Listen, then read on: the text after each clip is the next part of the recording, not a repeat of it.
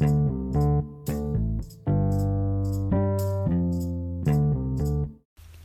again, and welcome to Planet Product Owner. This is your host, Scott. Uh, welcome in. I appreciate you listening and uh, giving it a try again. If you were one of those early listeners from the first couple of episodes where we had, a, I had some major audio issues, and I hope that that's getting cleaned up now. Um, just for you new folks who are listening in, uh, just to introduce, I guess, what we do here. We talk about thinking patterns. We don't necessarily interview people, although interviews are coming probably because I have some folks interested in joining up, which is great. Um, we don't talk about necessarily. We, I mean, yeah, we touch on things that are in books and other resources and things like that. But really, what you're getting is some firsthand experience from someone who has been doing this for a while. And uh, I've coached a lot of teams, coached a lot of product owners, scrum masters, teams. Uh, I've held various different positions when it comes to Agile, XP, Scrum, all these things. A lot of enterprise builds uh, from the ground up, really, and uh, and then some smaller ones too. So working across all of the different levels of what we would uh, consider scaled agile uh, framework of some kind, um, and down to even individual teams. Um, that's kind of where I get my experience, and so I'm sharing with you some of the thinking patterns that we should be taking as a product owner. And I found that Scrum Masters are uh, entertained and, and enjoy this as well, and uh, organizational leaders and team members alike. I mean, everybody's kind of listening to this, and the numbers in the emails and the feedback are uh, showing that to me and giving me that feedback. So I'm going to keep going with this thing. Um, I think it's uh, it, I think it's a great platform, and I think it's really good that we're getting some feedback. Of course, I say that every time. To you folks who have been listening for a little while, I really appreciate it. I would ask that you tell a friend if you're getting something from it. Um, turn your organizational leadership onto it, maybe if you want to, and that's fine. I'm always out here for uh, for questions or help. Um, I I really just enjoy coaching, and I enjoy the aspects of delivery um, in smaller chunks to test and validate and verify what we're doing so that we go out and refactor it and just getting the work done, not working in circles. But remember, our primary goal as a product owner is to deliver quality uh, a little faster than what we could have done in a traditional mindset and framework. Um, maximizing that value, you know, that the team does, that's really important for the product owner. Uh, today, I want to talk about, and I'm glad we're moving off of user stories again. I know you guys are too. You guys are probably sick of, hearing about user stories. Um, today, I, I want to follow up on a question that a listener had submitted. Um, and I touched on this in the last episode, I think, but the question was roadmap planning how to get good guesstimates from developers for things that we will start doing two months from now, and those things may be quite vague uh, how can we, you know, and so that was one of the topics that that uh, that was suggested um, that we touch on here today, and so I'm it's my pleasure to do that today. Um, so let me set up uh, kind of the uh, the way that this episode is going to flow, just to give you an idea. Um, first, what I'm going to do is uh, is talk about a little bit of uh, a little bit to your cadence and how we back into the conversation about the uh, about estimating that future work. So we're going to talk a little bit about cadence, and we're going to take a back uh, take it back a little bit into the sprint and how the sprints impact uh, your decision making, I guess, or your analysis, or your swag, or whatever. And then in the next segment, we're going to talk a little bit more about uh, defining that issue of of uh, trying to swag or guesstimate um, those features that are coming that might be vague give you maybe some solutions for that, uh, things that have worked for me in the way that I actually um, take those things on uh, myself. And then uh, wrapping up in the last segment, I really don't know where that's going to go. I'll just be quite honest. I'm kind of shooting for the hip. But maybe we'll talk about uh, some anti patterns to watch out for, and maybe some some hooks and snags that you might run into with uh, giving those estimates. So let's get started. Um, understanding the team's capacity is something that we often talk about, but how do we really do that? Um, it's real easy for us to say, well, it, you know, I think we can do 25, pen, uh, 25 points per sprint, or we can do three large, two medium, three small uh, stories in a sprint. Um, whatever the case is, you know, we sometimes we shoot from the hip or we guess about the number because that's just what the charts say right? We we see the output of that, and we and and and we just kind of go based off of that, right? The question becomes though, how can you use that information that you're finding at the conclusion of your sprint, like from your burn down chart or your points variables or whatever it is that you got, to better uh, to help us better understand future work is not very clear. And we're going to talk again about estimating the stuff that's not very clear a little more in the next segment. But I do want you to stay for this one because the, what I'm doing here is I'm building up to show you some things here that you will be able to use in the next segment when I talk about these, uh, you know, the work that you're doing and the data that you have. So, see, the the sprints are designed to provide some data behind what you're doing. I just don't know how often or how cleverly we're using that data as a product owner. And so I want to point out a couple of things here to help you uh, on your way of analyzing that information and how to how to use the information to your advantage. So first let's start with the estimate for the stories. The team should be the ones to estimate the stories, not you product owner and scrum master, you should not participate in this exercise. Okay, so if you're doing that, stop it. because the product owner is going to give everything a one or a two, and I know this because I want to jam as much possible in there every time, every iteration, every sprint. The scrum master is probably going to assign a larger value to protect the team, right? Um, the idea here is that when we're when we're estimating this estimation for these stories is a tool that uh, a tool that's available, I guess, to the team, to the dev team, so that they can provide some relative value to the level of effort that they're doing. And again, some of you are using points, some of you are using t-shirt sizes, some of you are using dog sizes, Chihuahua, Great Dane, boxer. I don't know. Um, all of those work at the team level for me. And I want to tell you why. It's because, again, I, y'all know how I feel. I've said this a hundred times, and you know points don't matter, right? And points don't matter. Uh, the, the, the deal is, can you get it done in this iteration? And, you know, I go back to that, but I also don't want to chastise a team to say, because we do need to understand what bandwidth we have. We do need to understand cadence. We do need to understand what kind of capacity that we might have, okay?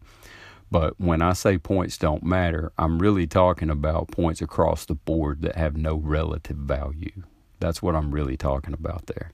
Um, the, idea is that the estimation provided by this team should include everything that it takes to get it to a done state.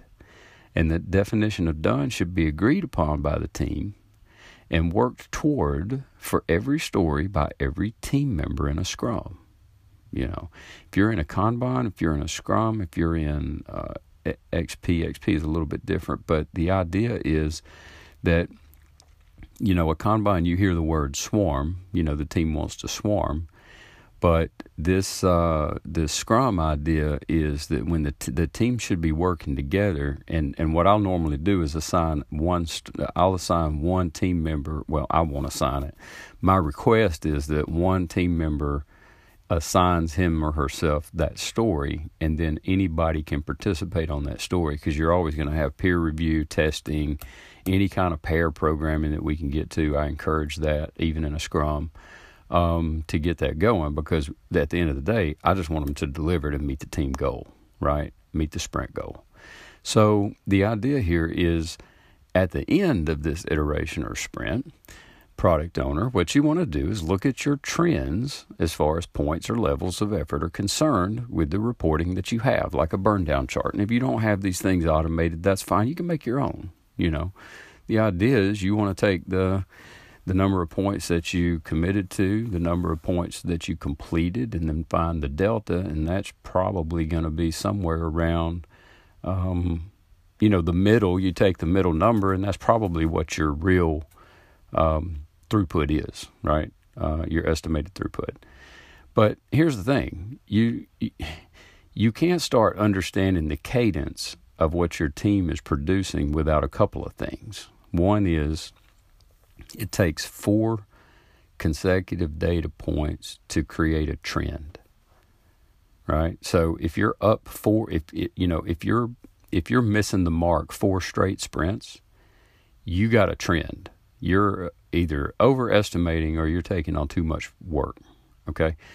If you are adding work at the end of your sprint and you see the spike at the end of your sprint and then everything falls out and you, you get it all done, then likely your team is underestimating what they can do or you, we're not really planning as well as we thought we would have right? So your team is either improving in their cadence or we have a problem with what we're planning. It all depends on how it goes. Now, if you see spikes in the middle of your burn down chart, in the middle of your sprint, where you'll see the line jump up and then come back down a little bit or trickle and come back up and trickle, that to me indicates that we're not planning as well as we should be, more so than it is we're underestimating because uh, because we're adding things into that sprint that we didn't think of before, right?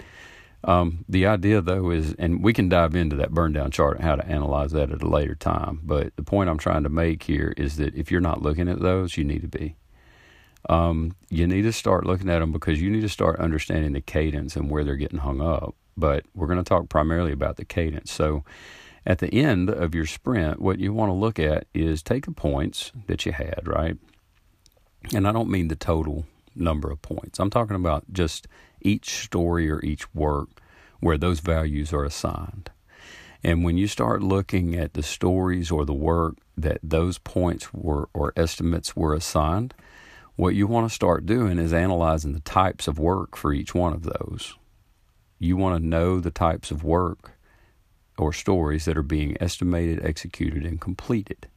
Now, when you start understanding the levels of effort or points needed for the different types of stories that you have, then you start understanding what kinds of, because you already know what kinds of stories you need, right? Because you're writing the majority of those. Once you start understanding the levels of effort that your team is assigning or estimating to each one of those work types, then you have a new tool, right? Because when you start going out and looking at stuff, you can start using that data that you have to start estimating the new stuff that's coming down. Now, let me say this. When we're talking about, again, estimation, I, I told you guys, I shared with you, I have a team member um, who offered and suggested as a Scrum Master a very neat um, idea. I thought it was pretty cool. And what she did is she says, "Okay, team, at the end of you know at the end of the retro or beginning of the retro or whatever, when we were kind of recapping and we were in happy talk time or whatever it was, she says, "Hey, look at this story and tell me, was this a five or a three? Was this a three or a two? Was this really a three or was it more like a two? Now, I'm not saying we're going back and changing those. We're just trying to get into the mind and understand what it is that we're looking at and how we are, uh, how we're estimating those things. I think there's some value from going back and just kind of looking at that. There's value in it for you because you're going to understand a little bit more about why they're estimating the way they're doing. Now, so with all of that said, let's uh, let's hold off because all of this was to set up the next segment. We're going to dive into the question the issue with estimating future work is not very clear. And I hope that I can offer some ways to handle that stuff. So thanks for joining and stick around.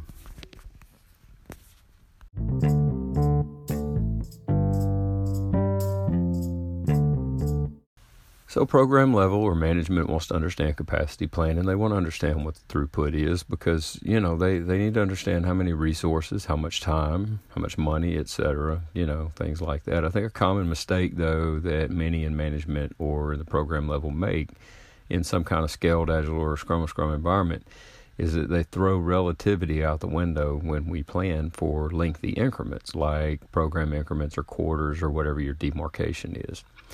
Um, for most of us, we have to work within the constraints of using what we know. Um, you know, and, and when when what we know becomes what we knew, that's when we often run into issues. So the value in relative estimation is really critical.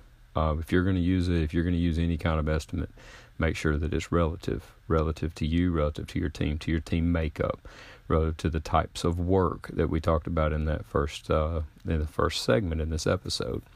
Now, understanding your demarcation is important as well. Uh, let me help you with that. Um, the demarcation and, and your time boxes or your iterations or your sprints or your increments or however you're coding or planning, um, you know, to produce this work based on your release schedule or based on any other kind of factors that you might have.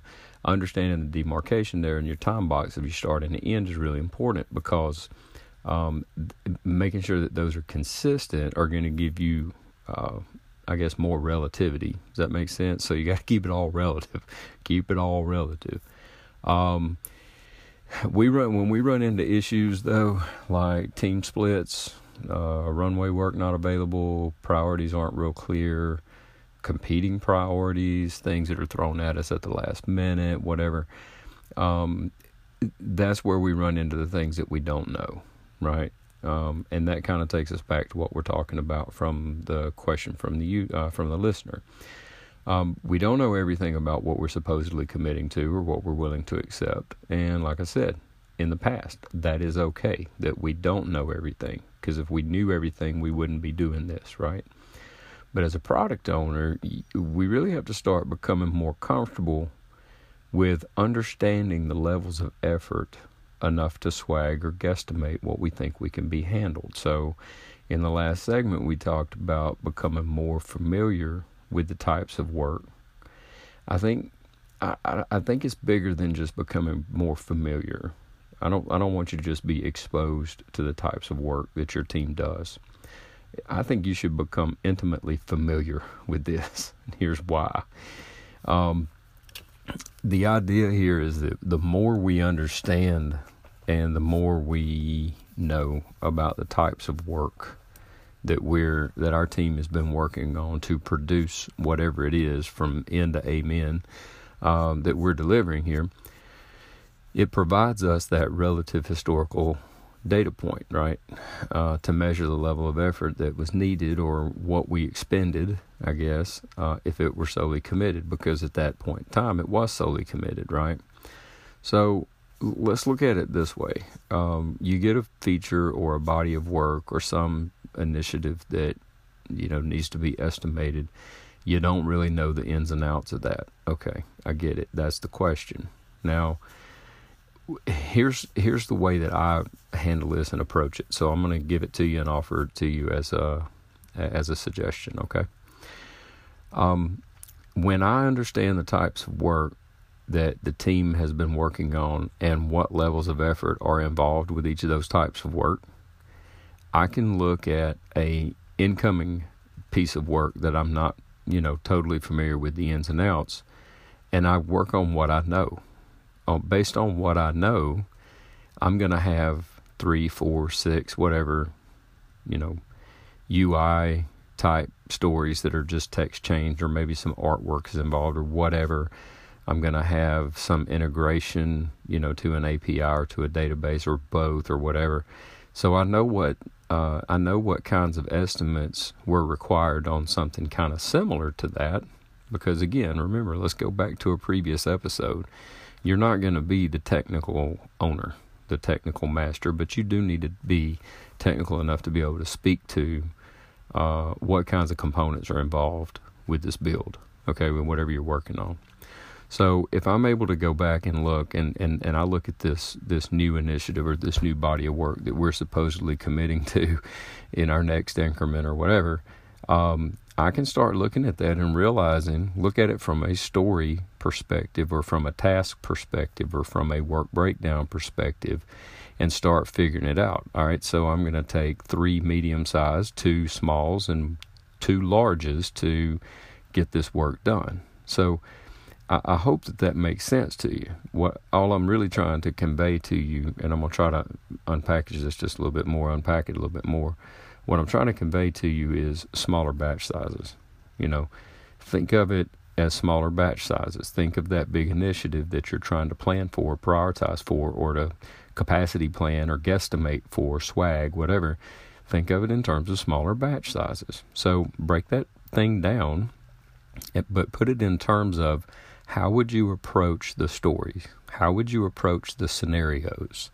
How would you uh, how would you begin writing stories for that?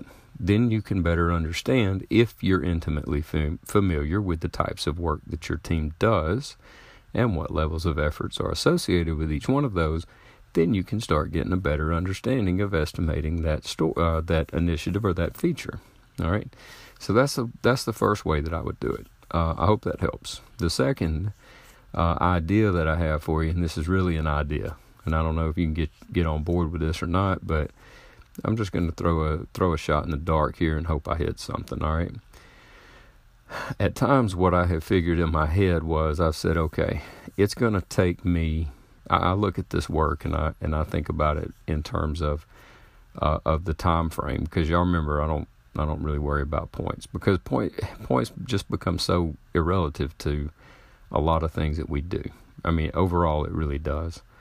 Um, but what I would imagine is if I look at this thing that's unknown, knowing what I know about it, and doing a little bit of inference, you know, a little investigation there, what I would think to myself is okay, if we solely committed on this, if this is what we were doing, it's going to take me three sprints. It's going to take me one sprint. It's going to take me four sprints. If this is all I was doing. Well, then, if I look at it from that perspective, then I look back and I think to myself, okay, self, I've had, you know, 30 points a sprint or 25 points a sprint or whatever it is, okay, then what I would uh, assume is that I could take kind of the percentage of that and figure out what the estimation is. All right, so I hope that helps.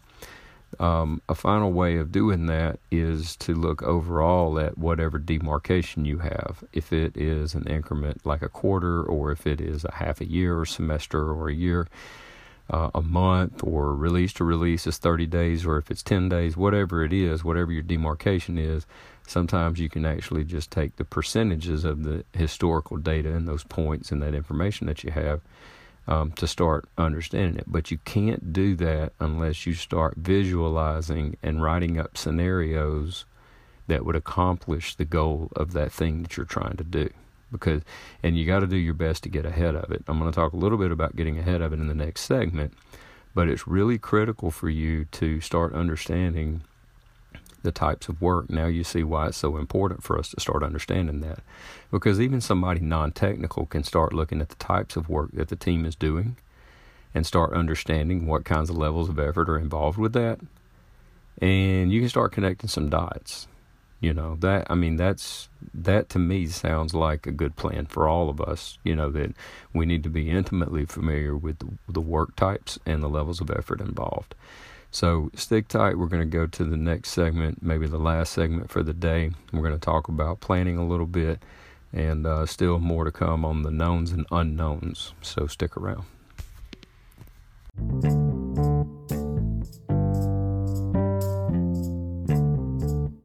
So let's talk about how the planning is going. Um, we want the perfect world, right?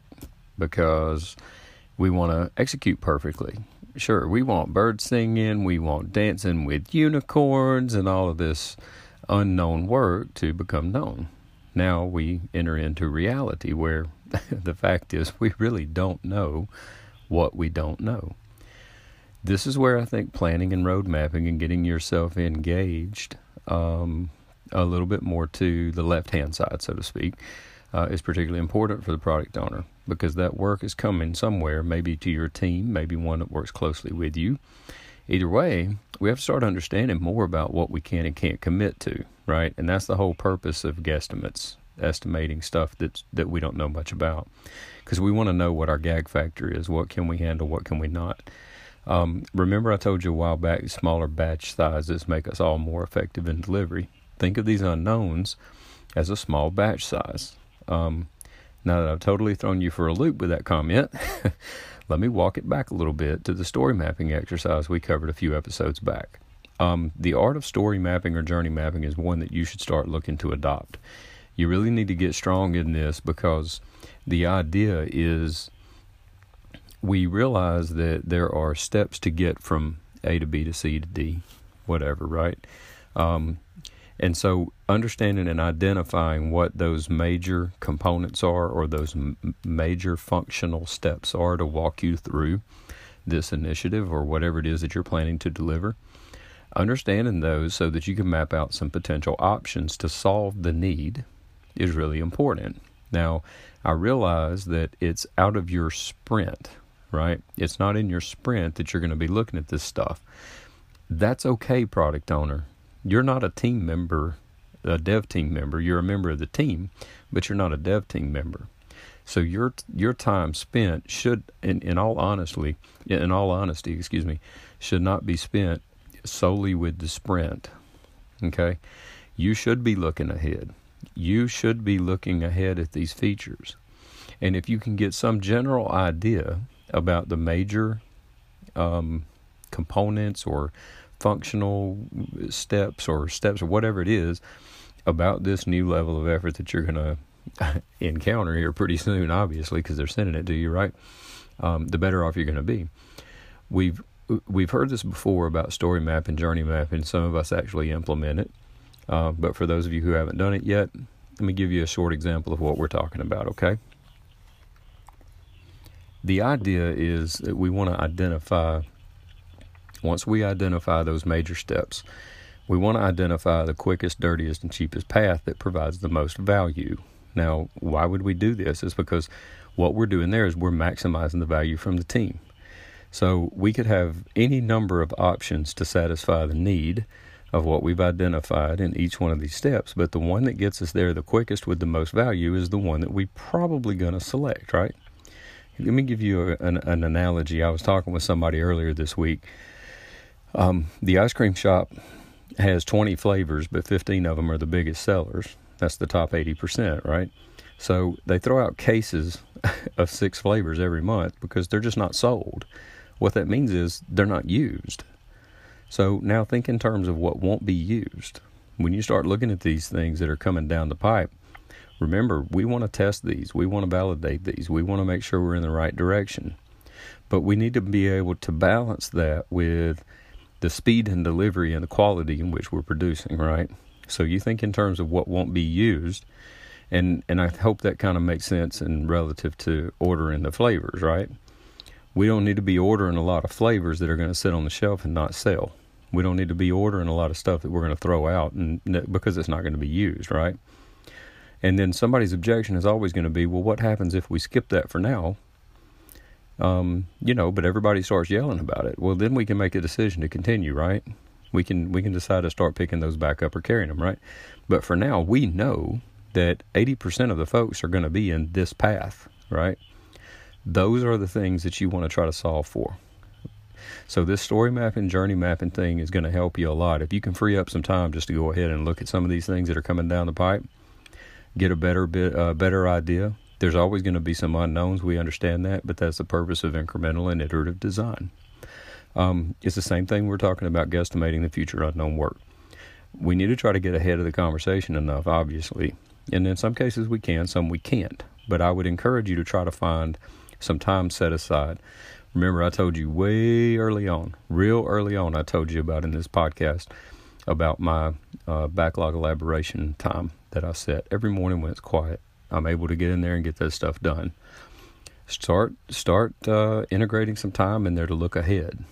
Um, start reaching out to some folks about some ideas that they have about what's next. Um, if you get ahead of that conversation enough to where you have a decent idea of what's expected, then you can start getting a better idea of what's negotiable, what kind of compromises you can reach. That's going to help you, first of all, identify what's unknown a little earlier in the process. Um, but it's also going to start putting your whole thinking cap on in terms of mapping story mapping, the types of work you're going to need, um, getting some better estimates on that stuff, and getting ahead of it all together. So I hope today's episode was helpful for you. I hope you learned something. I hope you got something out of it. I look forward to your um, thoughts and comments. Of course, uh, Scott at planetproductowner.org. Until next time, have a safe, lean journey, my friends.